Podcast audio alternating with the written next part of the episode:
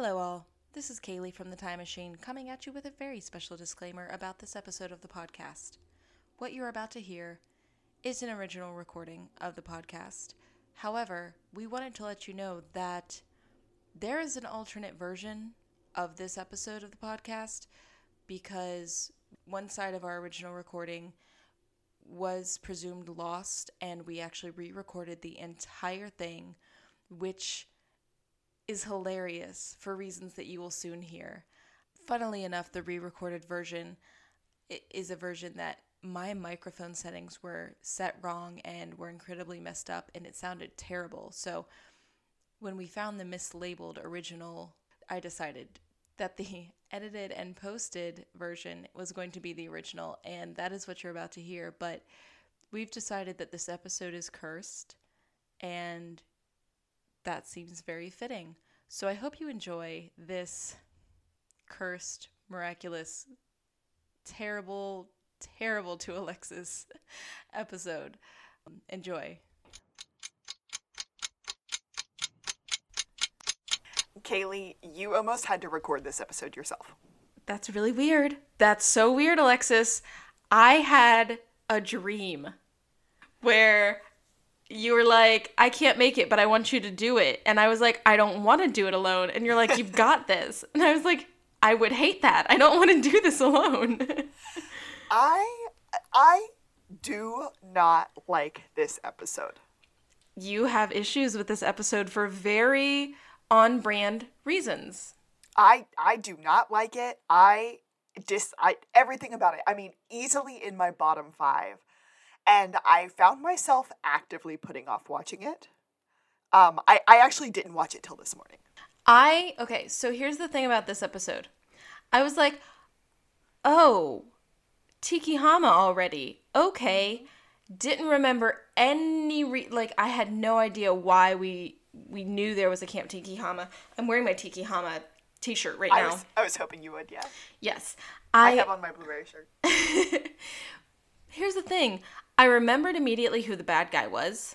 Mm-hmm. Remembered zero details or anything that happened in this in this show. Uh, it, nothing about this episode stuck except, oh, he's the bad guy, but mostly just because I know this character actor's face so well. Like, I adore him. He's the only blonde who's allowed in my book. Um, the whole time I kept thinking, Alexis is getting none of these references to horror movies, which is, this is filled with pop culture references to horror movies. You've seen no horror movies. You've barely seen this episode. Yeah, no, I don't like this episode. I, I remembered it. Like, I've seen it probably twice, but I I skipped it. Like, the last time I did my watch, I didn't want to watch it. I don't. I didn't. Yeah. Like, I was like, I don't want to watch this episode. I don't like this episode. Mm-hmm. And without question, and I, I did the double check, but Roday directed this episode. Oh, of yes. course he did. And I will say one thing.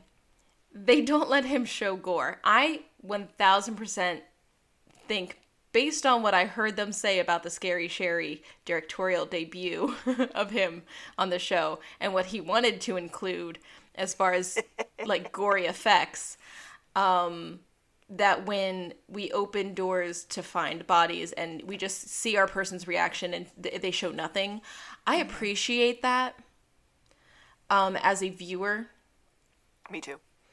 Um, not only of shows, but of, of movies. I really hate the way things have become, and this is a rant, we can cut all of this out, but things have become so C G I heavy, they're like, oh, we can show you, so we will. So I appreciate this style. It's much more Hitchcock to me, I feel yeah, like, and I like is. that. But uh, you the, don't. the, like, the references I saw, because I have Amazon telling me these things, but, like, mm. I yeah, no, I don't, I don't like this episode. I'm going to do my best not to be hateful while we're recording, but I You're just loud. want it, I want it out there that I do not like this episode. Easily in my worst five. Um, probably, I mean, I like, I liked Scary Sherry, but not, not. As much as our usual I, tone. Yeah, yeah. Scary Sherry was better than this episode, but this episode, it's just too much for me. What but I like... Kay said it, like, I'm, it's on brand. Like, I don't watch horror movies. Mm-hmm. I will say that when Roday gets dark, like his episodes tend to, there's a lot of emphasis placed on the dynamic duo of it all. Yeah. And the way that, particularly Juliet, but the S B P D at large, comes in clutch for our boys and their dynamic duo surviving. Like, so that I I will say it can be a silver lining. Well, that's my that's my thing. But yeah, no, I, I, I truly was like, I don't want to watch this episode. Aw, well, I'm, I'm glad we got through it. I don't want to watch this episode. It'll be more fun so, to talk about. So, yeah. yeah. So my notes are short and sweet because I did not delay my watching at all. Um, I think usually I like pause to write a lot of things down, but I... You were uh, like, let's get this over with. I was just like, I'm just going to go with it. Um, well, so I guess without further ado, shall we start the episode? It's showtime.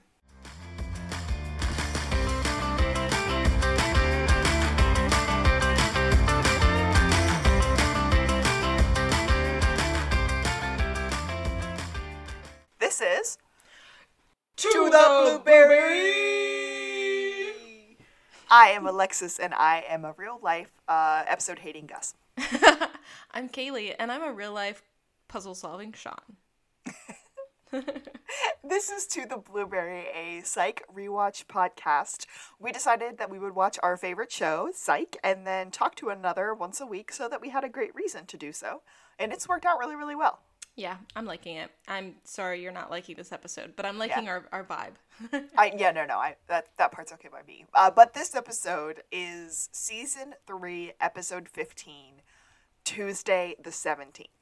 I said this off mic, but I was born on a Tuesday the seventeenth, so this is very near and dear to my heart. And so this is a reference to Friday the thirteenth, obviously. Yes. But is there something else that I don't know? I don't believe so. Okay. I mean, like, it was, like, so random, because it's a summer camp horror movie. So calling mm-hmm. it Friday the thirteenth, it's just, like, it's it's nothing. It's just because Halloween came out first, and they were like, make this a thing. Well, we uh, we go to our flashback, um, and this time we're in nineteen eighty-eight. Yeah, nineteen eighty-eight. Camp Tiki Hama. Sean is leaving camp, and uh, he just basically doesn't want to take Gus home. Yeah, he tells Henry to step on it, and I just wrote sad boy Sean. Henry even asks where Gus is, and Sean is real cagey. Just real cagey. The, the camera pans over, and there's Gus standing amongst a group of, of small children holding none other than... a giant pineapple piñata with sunglasses on. Yeah, I wrote cool pineapple. So Sean tells us that he was ditched by Gus for Jason Cunningham, who wins every year.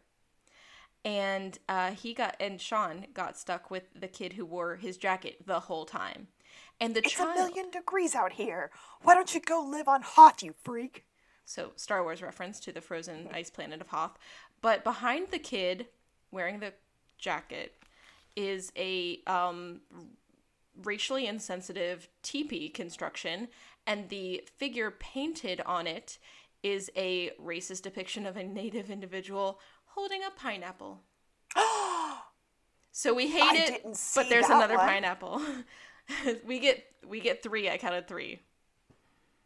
At least I got the other one, but I didn't catch that one. That's awesome. Yeah, I rewound it. Um. I just wrote Reese's drawing pineapple, and then Secret Handshake and Killer Bee. Ah, yes.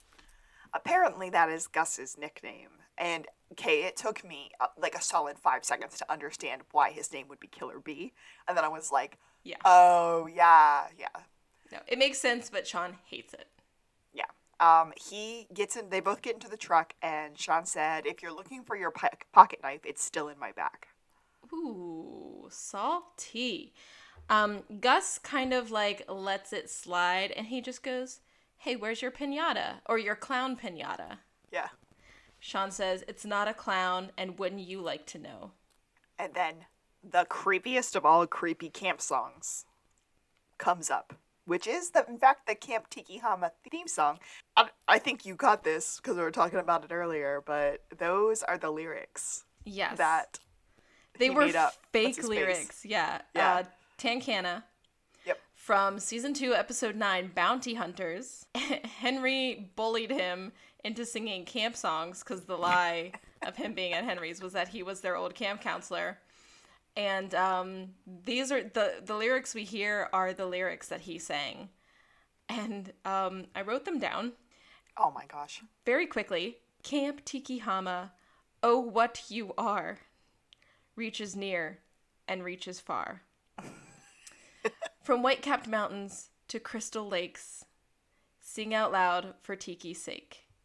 Camp Tiki Hama, you're so true.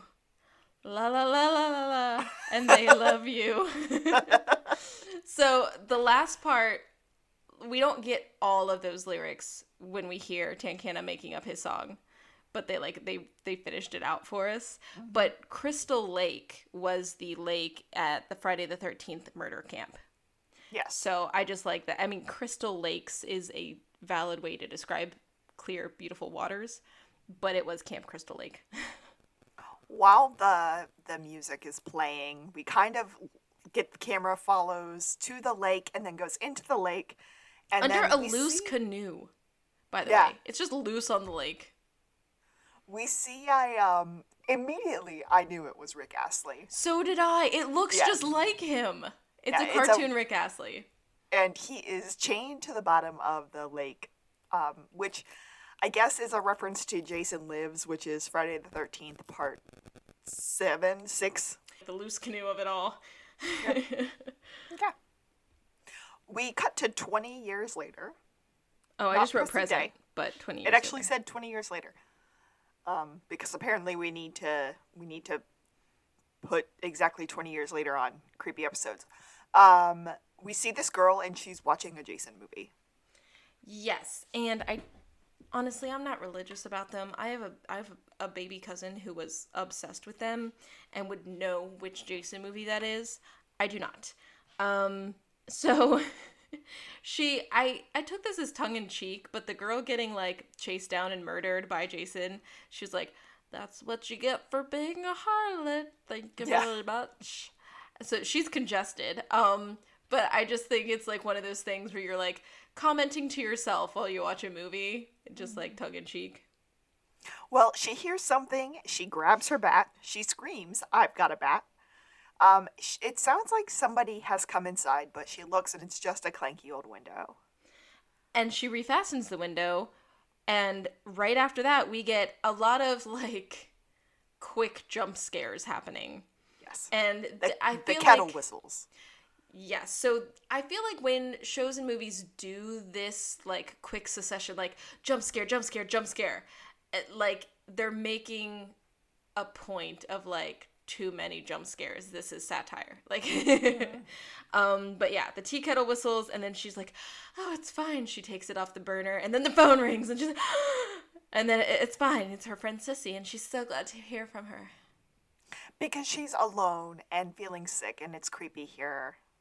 Yeah. When it's all alone, when she's all alone. Um, and they talk for a little bit longer, and then she hangs up and makes her tea, which apparently she thinks is disgusting. But she, like, she takes a sip of fresh boiled tea, which I don't understand. I'm like, you, honey, yeah. you can't even taste that yet. Yeah.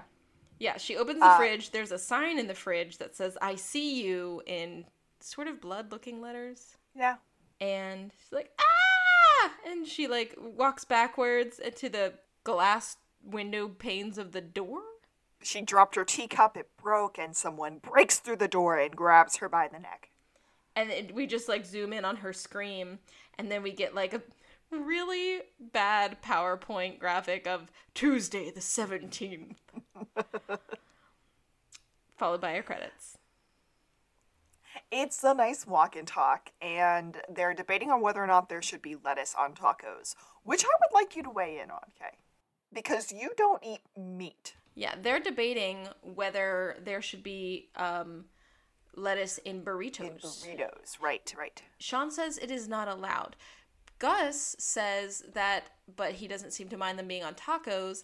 And Sean says tacos have assimilated, Gus. Everybody knows that. The burritos have remained authentic. They're the Raleigh fingers of Mexican cuisine.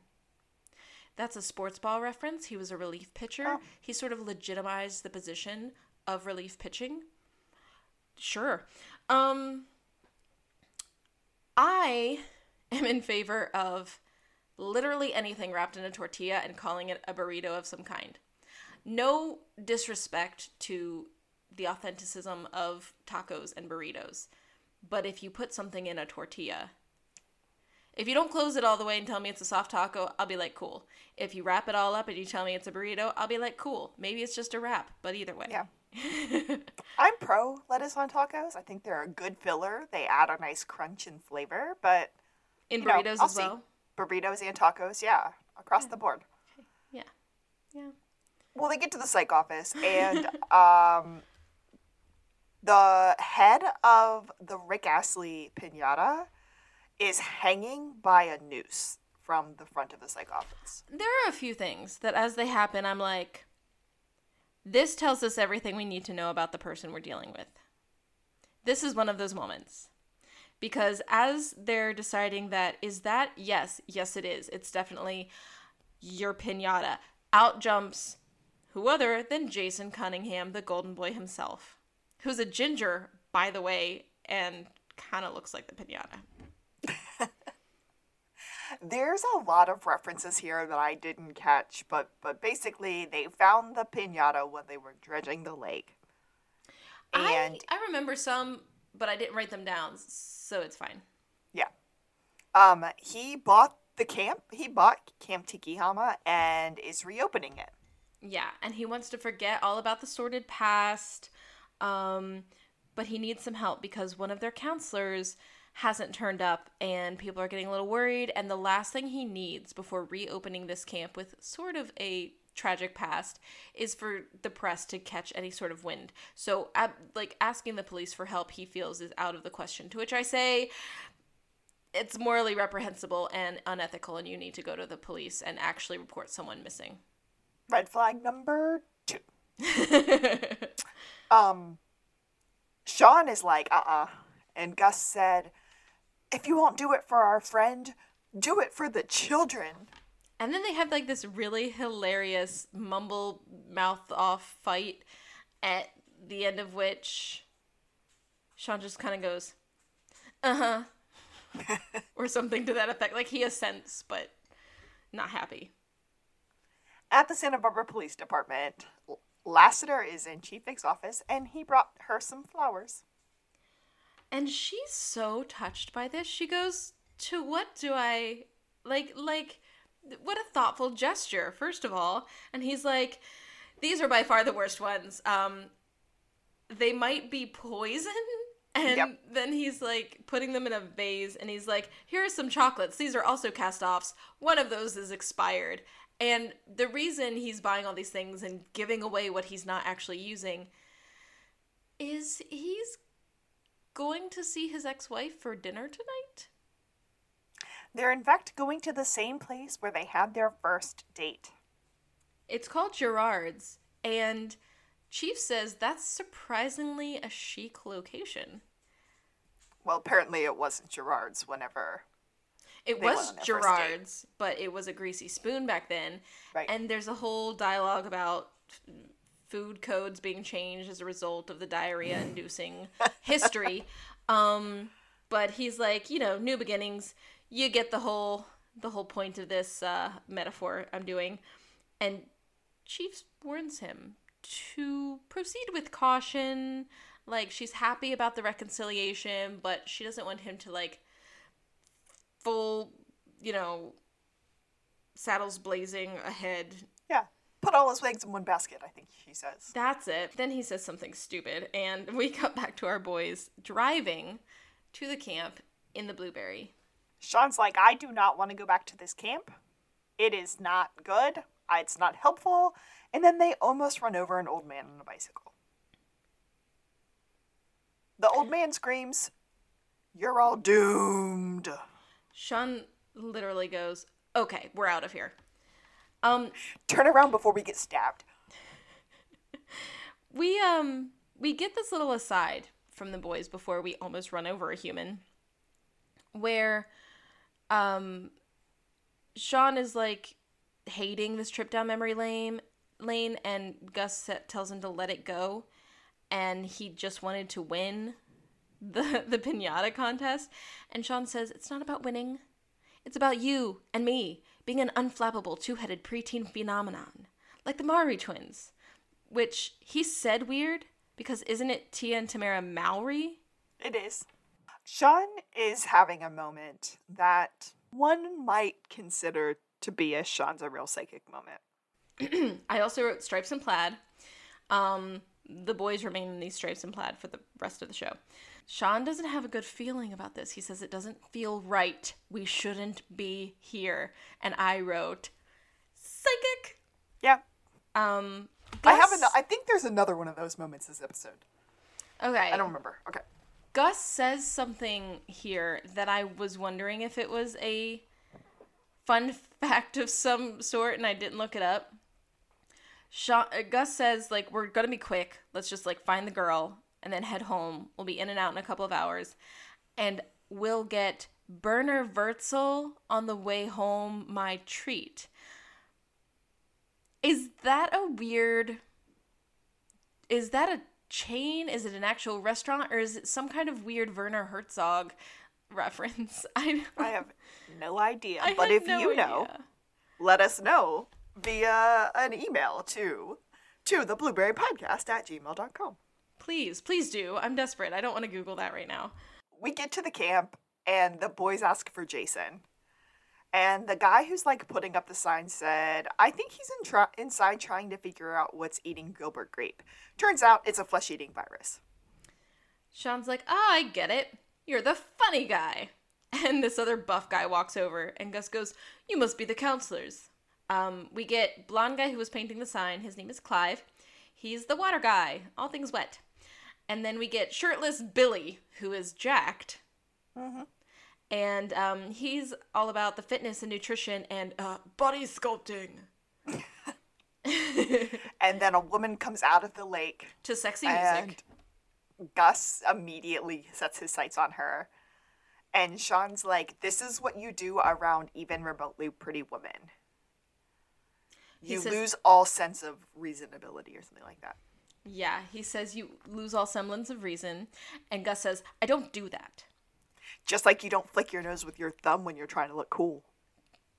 That's my favorite Gus move. Um, so we even get like a slow-mo hair flip from this girl. It's very, I'm sorry for this girl. Like they made her do this.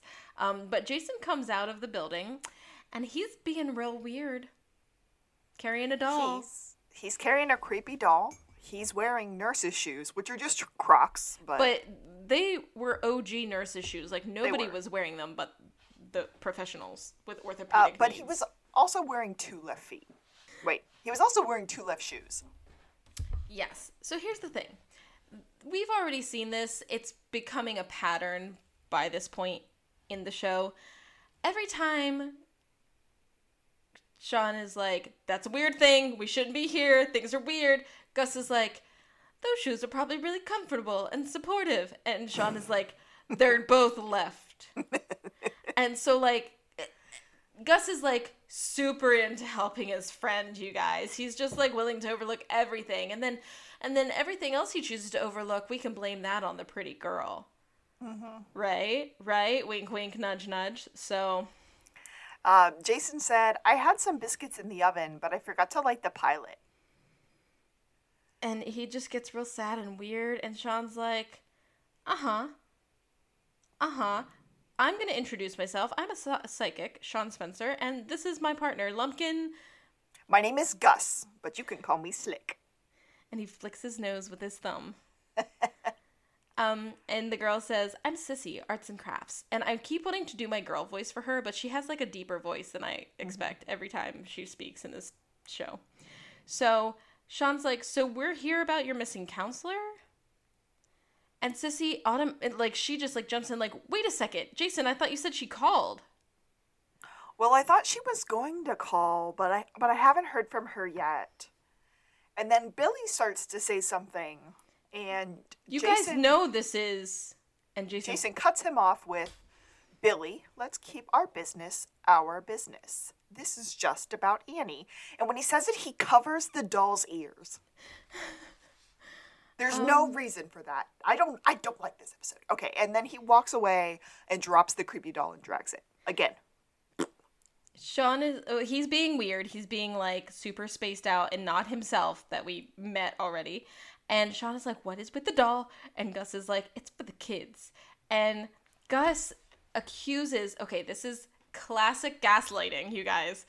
Gus accuses Sean of trying to purposefully interpret everything as being creepy because he's jealous of Jason and he doesn't want to be here because he's just so mad at Jason and holding this grudge from their past.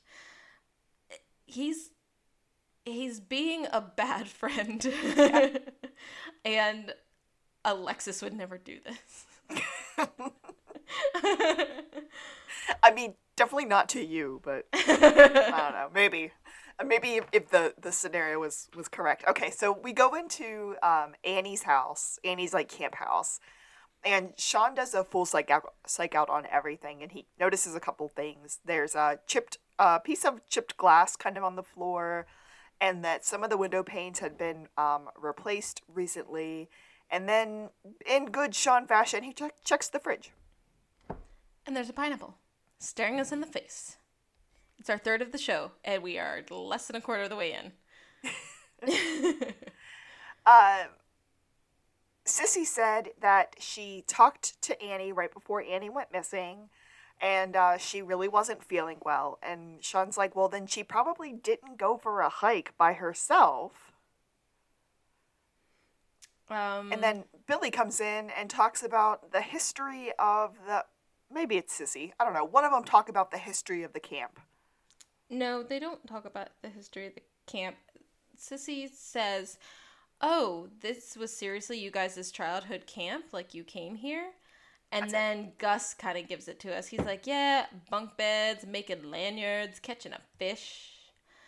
And Sean's like being sent home early because the repairman got electrocuted in the pool and the cl- camp was finally closed. Sissy's all like, oh my gosh, that was real? And Gus says, it was a tragic accident, and it was twenty years ago. They walk by the pool, which is still kind of in shambles, and um, they see the laundry shack. And um, it's kind of apparent that something is running inside, and Sean's like, who would be doing laundry? And says he's like, oh, whoa, not me. We are not supposed to use that, especially the dryer, because our generator's kind of messed up, and it uses too much power. They go inside. There's no lights. The dryer there's, is shaking. And there's a gardening tool on top of it? Yeah. That's a weird note, but okay. I, I made the note too. It was just kind of weird. Um, Gus pulls out his fearless Gussiter and he opens up the dryer and out falls all these bloody clothes. And Sissy screams, but Gus doesn't. Red flag number three. We're just going to call it red flags. Um, Sissy identifies that as Annie's pajamas. Yeah, and then the whole gang is here. Like, everyone's checking it out with them. Um, Gus wipes his hands on his pants and then attempts... Because they were covered with blood. Yeah. So then he, like, attempts to find something to keep wiping his hands off better. And then... Sissy is like, who would do this? And Sean... My bet's on the creepy old guy. Oh, yeah. The creepy buck-toothed old guy. Toothless man on the bike. Um, Sissy's like, the janitor? Uh, Jason comes in. He's still very creepy. And he asks if anyone would like some tea. After he says, it couldn't be crazy old Irwin. He's harmless. He wouldn't hurt a fly. Billy notices that the cycle just started, and he's like, okay, whoever started this is close. We need to go look for Annie. And he goes... Let's meet back at the office at six p.m., not a minute late. And then he swings this pipe he's holding, and he goes, let's twist this. And he hands Clive, like, some, like, garden shears. Yeah. And, um... Sissy starts Sissy's to walk like, out after them, and then she stops, and she goes... You guys aren't seriously going to let me go alone, right? Uh, Sean's ready too. They literally in unison, Gus says, of course not. And Sean says, of course we are. They have a little aside and Sean says, we've suddenly fall- fallen into some sort of slasher movie scenario and we're making all the classic mistakes. And Gus says, Annie needs us. And Sean says, we didn't need her. She could be a terrible person. We need to stay here, hunker down, shut the door, wait for help. Gus is like, I'm going, and he grabs a shovel. And Sean is like, maybe something pointier? And then Sean stays behind. But he takes out his cell phone. Smart. He, he's finally doing the smart thing. Good job, Sean. Uh, we're in the woods, and we're kind of looking through somebody else's eyes. And we're like watching people. Gus and Sissy. Yeah, we're watching people yell for Annie. Fearless Guster is what they call me, Gus tells her. And then there's a bird sound, and he throws the shovel at a tree. Billy hears someone. Billy goes and follows his sound, and then he falls into a ground trap.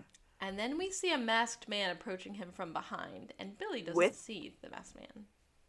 With an axe. So we get this, like, really tonally jarring cut.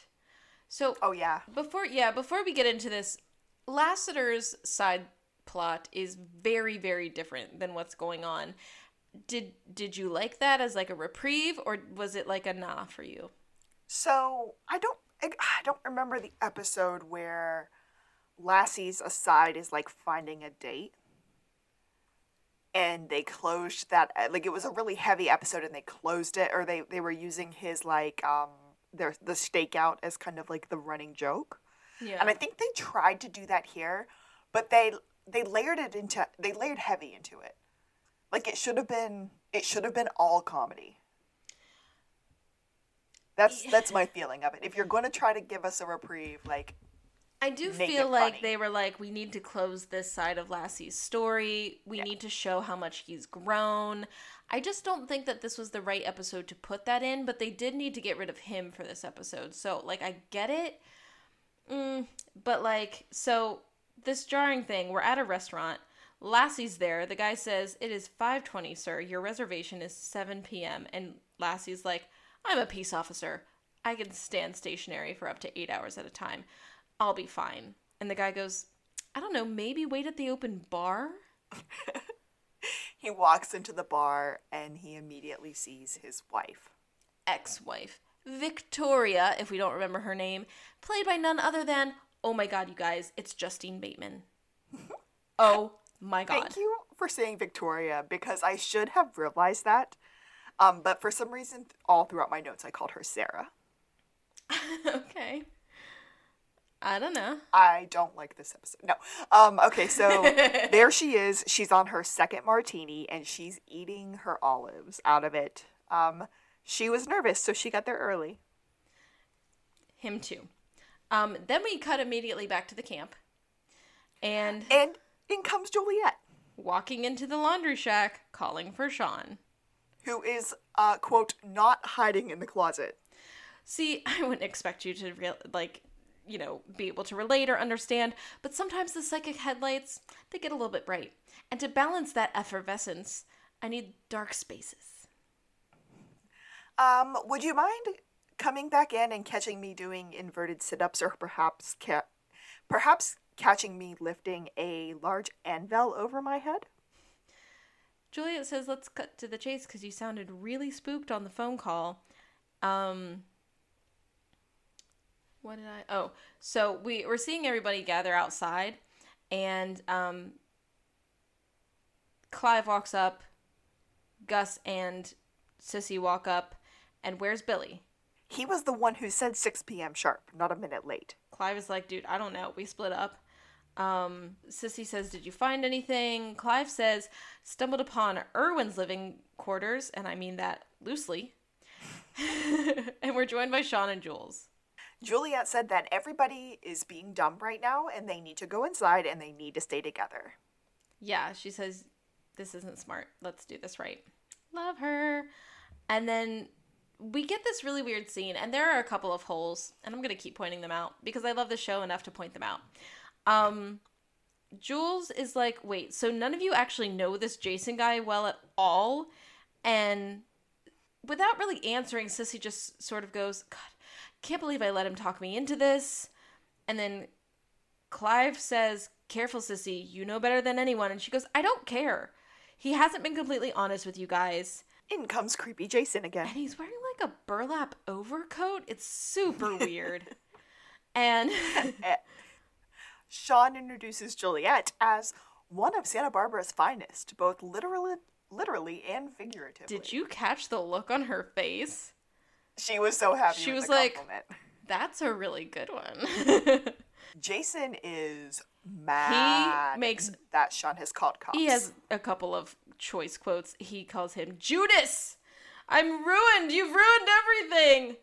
And Jules says, I'm not the enemy, but I really believe that we need to all stay together.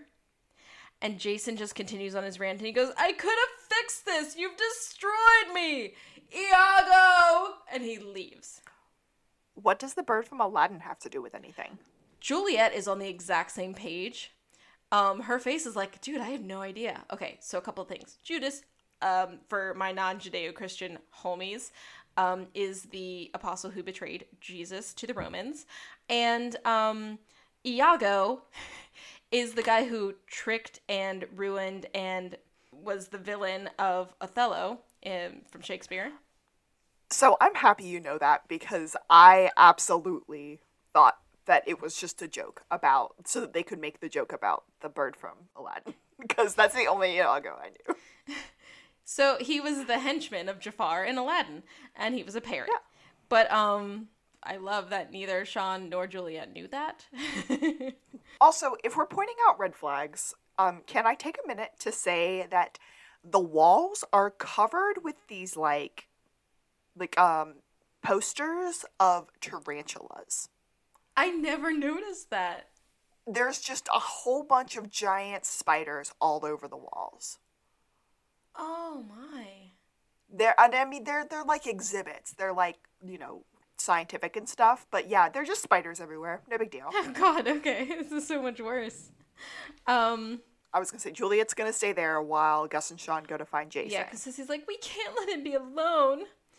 Um, and Juliet's like, okay, and she tries to leave to go do it, and Sean is like, no, no, no, you stay, I'll go with Gus. Gus says, you must be out of your mind. If a brother heads into the woods, he doesn't even almost come back. And then, um, Sean drops, what about somebody in Deep Blue Sea? Sean says, what about L L Cool J? He made it all the way through Deep Blue Sea, and Gus said, that was on water, Sean. That was different, and Samuel L. Jackson got swallowed whole. Jules is not happy about this. She makes it very clear. Sean's like, fine, I'm going alone. Although it's a bad idea. Um, he did or he did just get caught by Juliet hiding in a closet, so he's due to man up. He says, but listen, after four minutes, like, come find me. Assume the worst. Um, give it serious thought after two. And you know what? You're in charge. So after forty-five seconds, if you feel, you know, froggy, jump. Sean goes outside Ooh. and starts yelling for Jason. Not before telling Gus, I told you we never should have come here. Sean goes outside, starts yelling for Jason, and uh, ends up at the laundry shack again. And he walks in, and he sees Annie sitting there. And he goes, Annie, are you okay? Are you okay, Annie? He says, are you okay twice. And are you okay? Are you okay? Are you okay, Annie? Yeah, he says Annie, exactly. Are you okay? Are you okay? Are you okay, Annie? And he goes, Annie, are you okay? Are you okay? Are you okay, Annie? And then he sees a masked man, and he screams like a little girl, pauses, and then the next thing we see is his screaming like a little girl and running out the front of the laundry shack. Annie's head did roll back, and he saw the marks all over her neck. Why were there blood on her clothes? That's a really good question. I mean, if your adrenaline is up and you think you just found a dead body, valid not to ask yourself that in that second. But as a viewer, I'm like, I don't see any wounds. No open wounds. um, while he's running, Sean starts having flashbacks to, like, everything he saw. And then he ends up trip. He ends up tripping. He's on the ground. The masked man has a knife that he's holding over his head, and Sean just smiles. And we hear Jules go, "Drop it or I'll shoot!" He st- stands up and screams, "Don't shoot! Don't shoot! This isn't Friday the thirteenth! It's April Fool's Day!" And yeah, he's actually blocking the guy, and Jules is like, I can't, Sean, I can't get a shot. And he goes, "It's the same formula, but with a killer twist." And then he, like, stabs his own hand with the fake knife that the guy's holding. Off comes the mask, and it's Jason. And then up from behind them down the trail comes Billy and Annie. Jason immediately po- apologizes to Juliet. She was not supposed to get caught up in this. Oh, she is big mad. It's not... It's not going to be a kids' camp. It's a murder camp. People can come, get the bejeebies scared out of them, and solve an awesome murder mystery. Jason wants to know how Sean figured it out. It's psych. I- I'm psychic. You can't really, like, account for that. And I couldn't have done it without Gus.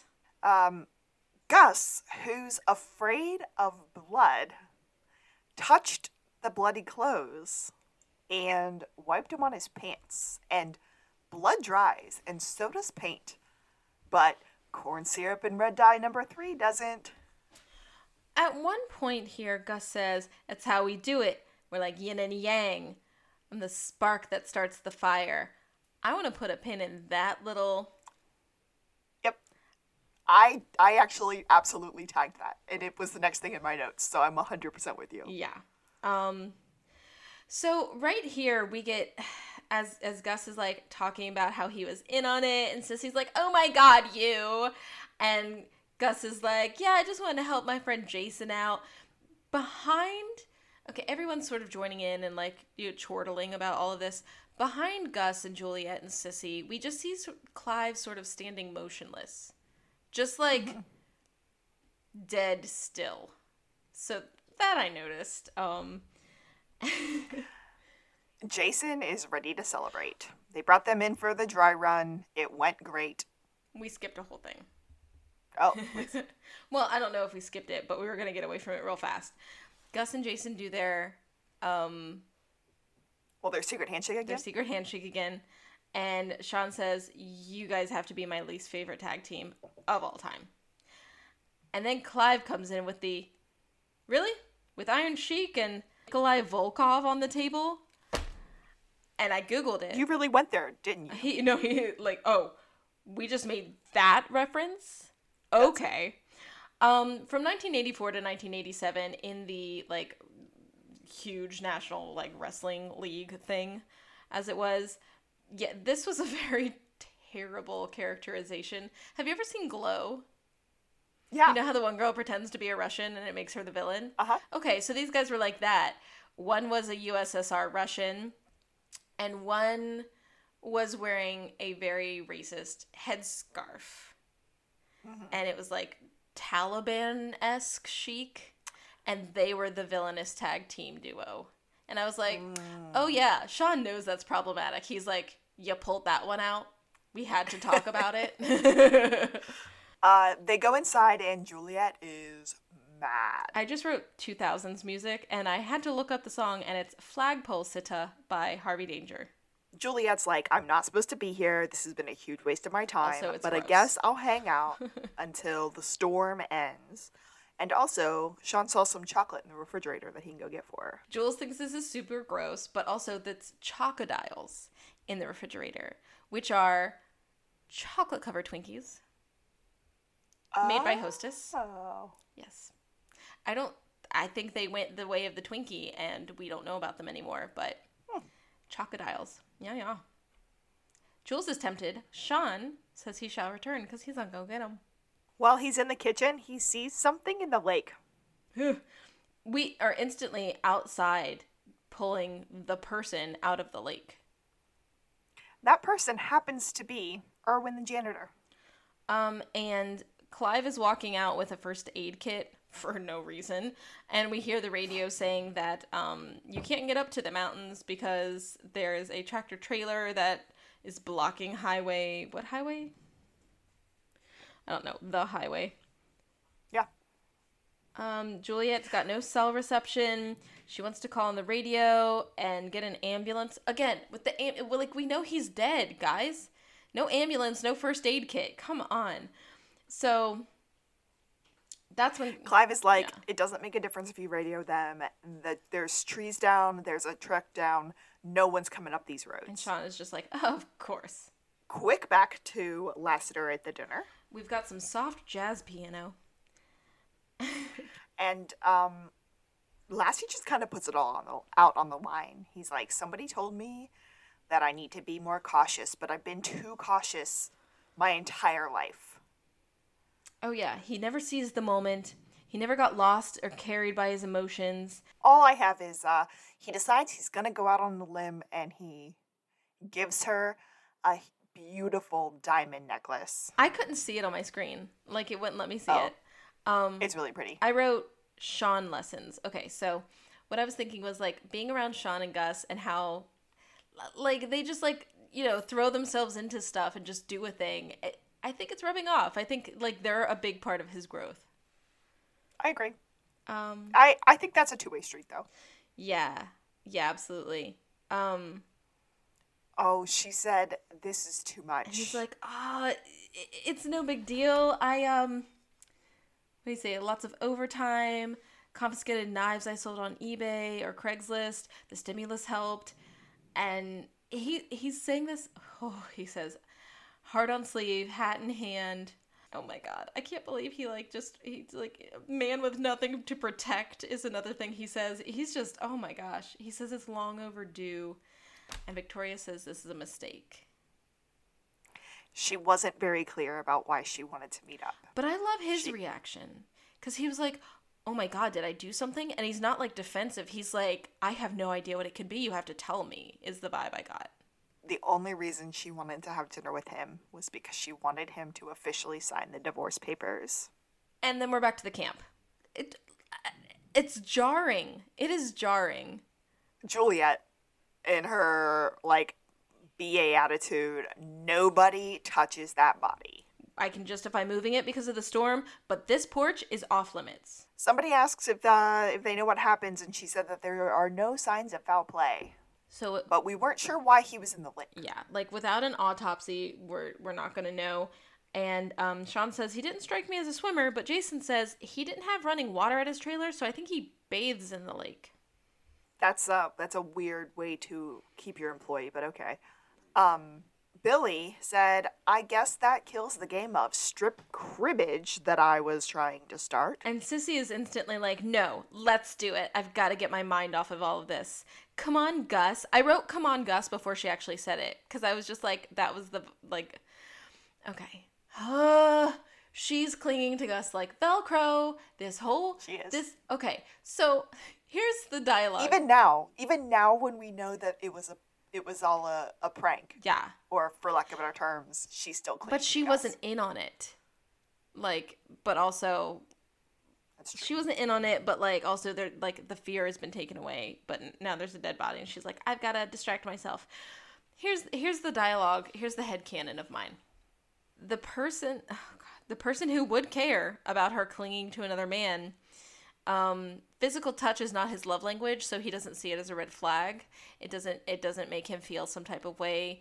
Um, he's more into acts of service. And so her agreeing to be a part of his stupid plan for a murder camp, um, it, it was, it was, it was proof of love. And so like, that's, that's what I came up with. And I'm giving them way too much credit because the holes are apparent on the second watch through. I'm like, you guys. We did get a little bit ahead of ourselves there, um, but this will all make sense by the end of the episode, yeah. I promise everybody. I'm really sorry. I um, spoilers! No, it's okay, I feel you. It's a rewatch podcast. I feel you. Um, they asked Clive if he wants to play. He said, no, he has weird nipples, and I got a date in the den with the Moon Patrol. Which is a video game, we come to know. I'm so happy that you said that, because I thought you meant he, I thought that meant he had to go poop. So we see we see the video game um in the background later. Oh. Um so they're like, Annie, are you playing? And she's like, no, I want to get this grime off my neck. I'm taking a long hot shower. Jules is like, where do you think you're going? She's like, I'm going to be fine. You know, the game's over. I'm going to avoid the storm. I just really need to, like, clean myself. Which is fair. So she, they, like, let her leave. Which is not fair. No. Sean? Sean and Juliet have a little aside. And this is where and... we see them standing in front of the den door. We see the back of um, Clive. Clive's head, and he's playing a video game. Sean still thinks there's something off and wants to see the body because Sean might actually be psychic. I'm getting really, really strong vibes here. Um, and I just wanted to point out that we can see in this scene when they're having this chit-chat that the den window is closed. And then Jules wants more than vibes. And Sean says, oh, she says, you got, you got, you're going to have to do better than vibes. Sean says Jeff Goldblum and Cindy Lauper couldn't. There's a nineteen eighty-eight movie called Vibes starring Jeff Goldblum and Cindy Lauper. And they are Nick and Sylvia, two psychics who get tricked into going to Ecuador to look for a lost city of gold. Reportedly, Cindy Lauper and Jeff Goldblum did not like each other very much. And one of the taglines for this film are, romancing the Ghostbusters in the Temple of Doom. I I think I might need to watch this movie. That's what I thought. And I was like, is that a damning critique? Or is that something that makes me want to watch it more? The romancing the Ghostbusters in the Temple of Doom. Um. Okay, Annie's in the shower. She is doing her shower thing. She gets out. She wipes off the mirror. She puts on her robe. And she looks, and there's a mask in the mirror. And she turns around, and she kind of, uh, does she yelp a little bit, or does she just yell, Jason, and get mad? Yeah, she's like, she thinks it's Jason, and then um, it's not Jason. He's actually holding an axe, and then she just screams again, and then pan to Sissy giggling. Um, because um, Billy has lost this game of strip, strip cribbage, maybe on purpose. Um, and he is completely naked except for his shoes and socks. Which is uh, really offensive to Gus because he doesn't even know how to play the game. Here's the thing that we skipped. So before we see Annie endangered, Sean and Juliet go to look at the body. And Juliet says, he's all scratched up, but the current could have, you know, ran, run him into anything. You know, we don't know what that is. Sean sort of psychs out on a neck mark that's kind of odd. And Sean's like, it's really unclear. Sean and Juliet go back into the room, and Sean is like, oh, no. And we get a wow from Juliet, who averts her eyes. Um, Sean says, I will give you all the money in Gus's wallet if you put your pants back on, because the, the man is naked. Sitting on a fabric chair, naked. That's, sir. The no, lights go you. out. Naked man stands up. Gus tells him to cover his junk, and he puts he finally puts on pants, and he says, it's probably just the breakers. I'll be back in a flash. And so he runs out to uh, to check the breaker. So we get another break to Lassie here. And a man is picking up the bill. Like, Lassie has paid the bill, and he's just sort of sitting there twiddling a pen. Oh, this, this scene is so deep. So Victoria comes back from presumably the bathroom, and Lassie's just like, let's not do this. And Victoria's like, but it's been coming for a long time. And he's like, yeah, yeah, no, I know. Let's just skip this part. I've signed your papers. She said two years ago, you would have thrown those in the fireplace. Two years ago, I would have lit those on fire and put them back in your purse. That is the most Lassiter thing that he says in this episode. That is so, I'm just like, yup, you would have. Maybe a sign that that marriage wasn't going to work out. Lassiter says, I don't think this place likes me. Like, he used to used to get food poisoning, and now he's signing divorce papers. Um, Victoria gives him a little kiss and tells him that she doesn't think she'll ever stop loving him completely. Do you have any of this? Lassie, uh, Lassie has a big old monologue. The only part I have is, I'm going to let you go because that's what you want. I was like, oh, respect. Respect. Yeah. He's like, you know, I first, he talks about how he acted at first. He had her followed. He he wasn't, like, respecting her, her boundaries. He says, but, you know, that's in the past, and we're looking to the future, and I, I'm not going to say anything. I want to scream that I'd do anything to get you back, but I'm going to let you go because that's what you want, and I respect you now. And I've learned. And he's like, once you leave, like once you walk out those doors, I'm finally letting go of everything I've been holding on to. And I was like, yeah, you should, first of all, but awesome.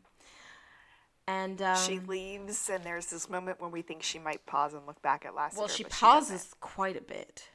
Yeah. And there's a sad song playing. But she... It's just a... That's a... That, it's heavy. It's heavy. It needs to be funny. This episode doesn't give us any of that. Yeah. Like, not really. Okay, so... Back to shirtless Billy running. Um, he. Oh, yes. He gets inside, and uh, I wrote that the breaker box is jacked up, and so is Billy.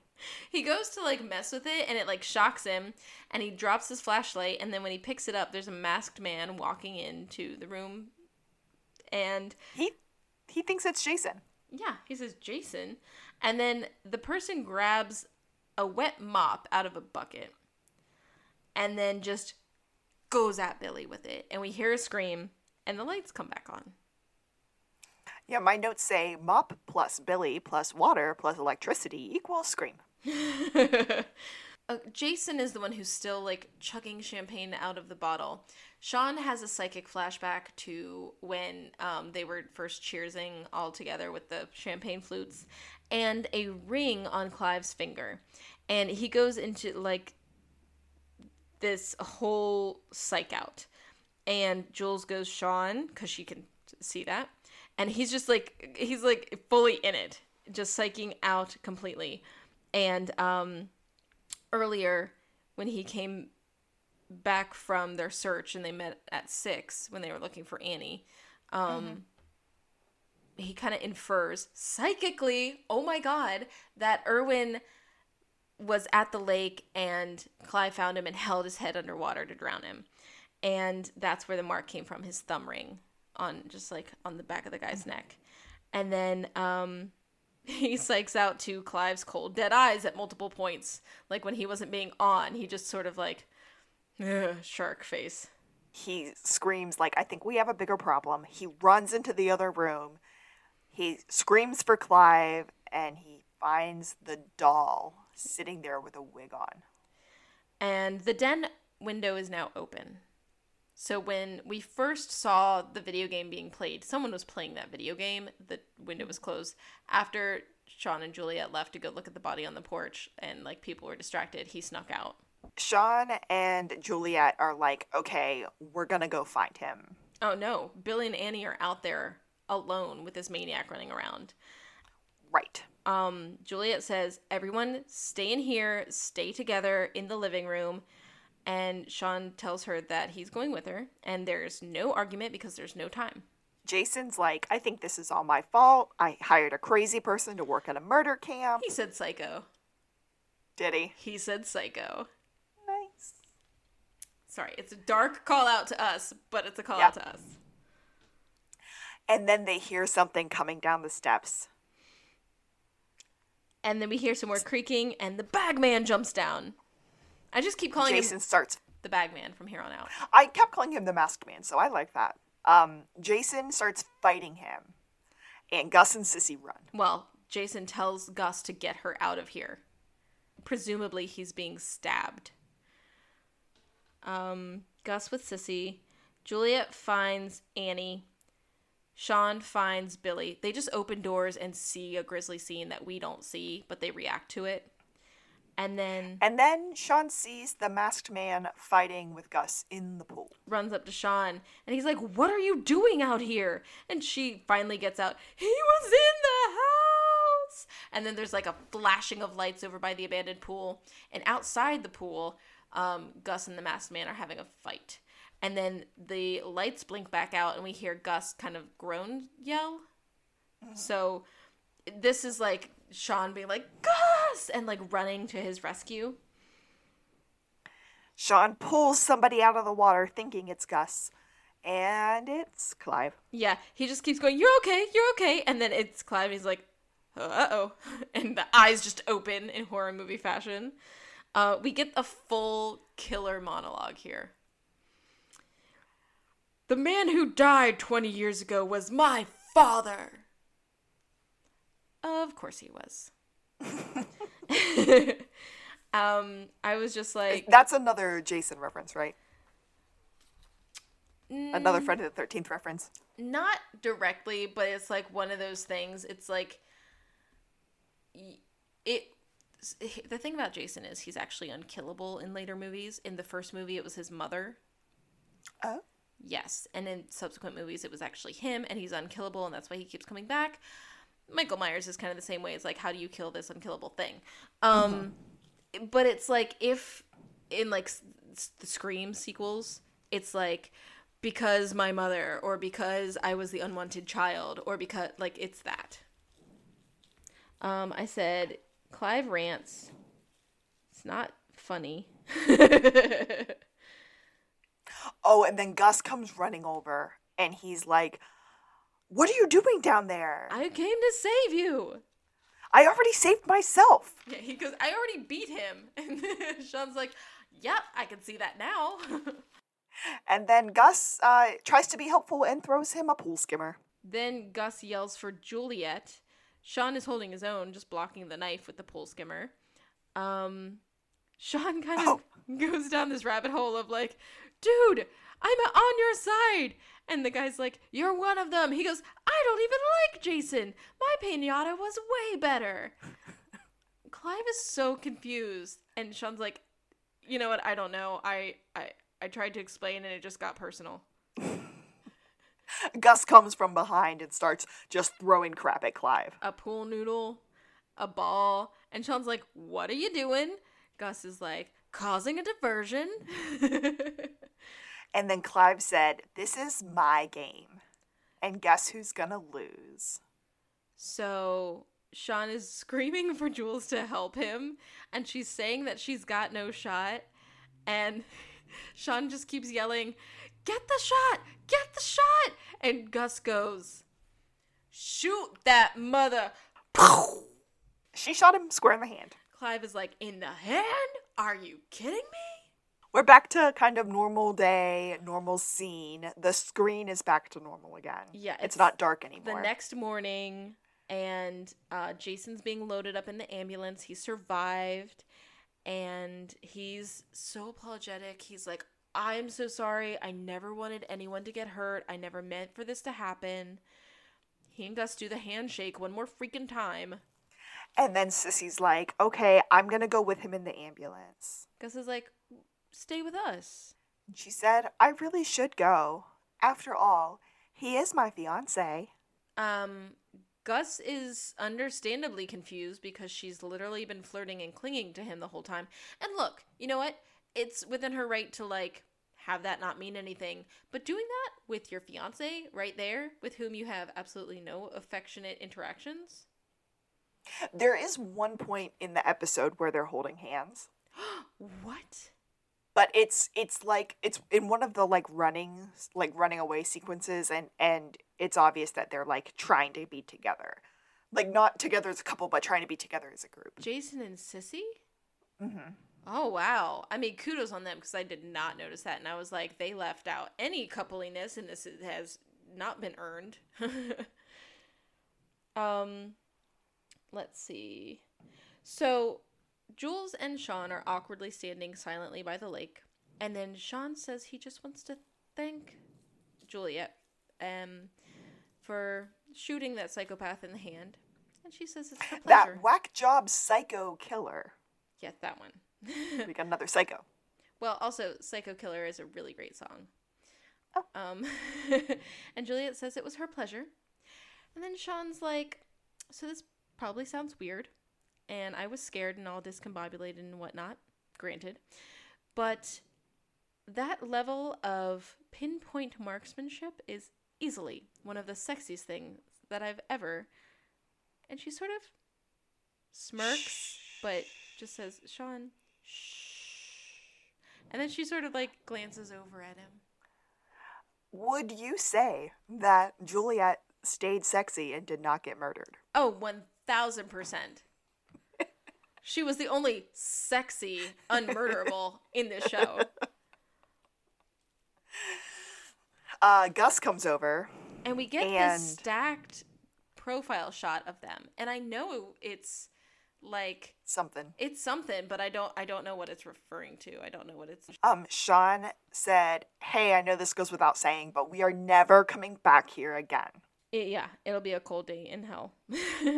And yeah. Gus sort of cuts him off and he's like, "I am sorry I ditched you and made a piñata with Jason Cunningham." Sean said, "Apology accepted." And we get this pan out to creepy music. And that's the end. I mean, we've got a lot to look forward to, and Roday, he brings it. I'm not. I'm, I mean, he he can direct. I just this one probably wasn't it, but I do love a Camp Tiki Hama. I do love a Camp Tiki Hama reference as well, and I think if there weren't as many plot holes, which maybe some of the plot holes we can argue aren't actually there. You and I are finding them, but okay. So if there weren't as many plot holes. And if the story had some comedic element to it, um, I think I would call this like a, a good a good like normal episode. But as someone who hates like horror slasher everything, this just uh, this episode's not for me, and I'm very aware of that. Oh yeah, I one hundred percent. I was watching it and I was like, I'm fine with this. Alexis will not be. She will not be. So the only Henry we got was at the very beginning of the episode when he was young Henry. We didn't get any Buzz. No Buzz, barely any Chief, just at the very beginning. Mm-hmm. Um, so... We did get three pineapples. We did get three pineapples. We got some fun guest stars. We didn't name them all. Justine Bateman is like a big get. Um, mm-hmm. I think... So, she's been in a lot. She's Jason Bateman's sister. She was in Family Ties, which mm-hmm. has come up on this show before. She is more... modernly probably known for like Desperate Housewives and Californication, but um she's a whole thing. Like I'm yeah. pretty sure my dad had a crush on her. You know what I mean? Like um so this show does a lot with names, and we've we've caught that before, but uh in this episode everybody's name had some reference to Friday the thirteenth or or to a horror film. Ooh. Like, Annie was a reference to Carrie, and um, Jason was obviously a reference to Jason Voorhees, and Clive was a reference to something, and Billy, yeah. I don't know. Amazon told me that. I can look up what it actually said, but I'm not going to. Um, but basically, they, they named all of those characters, including Sissy, to be references to other horror movies, which I thought that was very clever. Oh, yeah. I'm I I'm glad to know that. Yeah. I wonder what Clive was. I wonder if, if his gives him away at all. I do have one other fun fact for you. So, do you remember when Sean is in Annie's cabin and he's looking for uh, any clues and he ends up opening the refrigerator? Mm-hmm. Mm-hmm. That is the same old refrigerator from the ten million years ago the mummy? episode from the... Yes, from the Mummy episode where the guy falls I was out wondering, of it. I was like, old-timey refrigerator. Yep. Same fridge. Oh my God. Same prop fridge. I love that prop fridge. I want that fridge. The kind of plot hole I enjoy is the kind where they're like, we're going to retrofit a thing that was made up to be an actual thing. So, like, the camp song. I love. A character mm-hmm. made that up. We know the camp was real because Gus kept correcting Sean in season two, episode nine, about the name of the camp.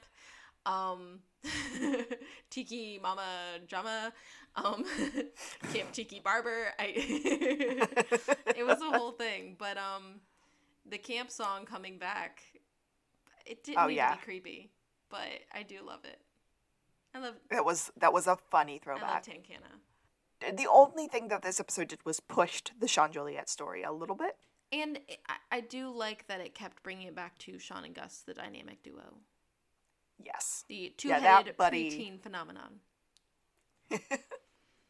That buddy aspect was definitely, like, um, built up in this episode because, you know, Sean was kind of working with Juliet and then Jason tagged up with Gus, but Gus came back and said, like, dude, I should it should have been you. I'm sorry. Yeah. It was a good moment. I love that. Next week is the season finale. Bum, bum, bum. It's also... kind of dark as the season finales kind of tend to be, but it's not like this one. I feel like uh-uh. I feel like it's easier for Alexis. Like it feels more like a, a our our gang doing the thing. Okay, well, uh, if that is all, I am Alexis. I'm Clive. I'm hilarious, and I have no girlfriend. And I'm Kaylee. Hey, you're a woman. Is it too early to bring up kids? And this has been To, to the, the Blueberry! Blueberry! Psych out.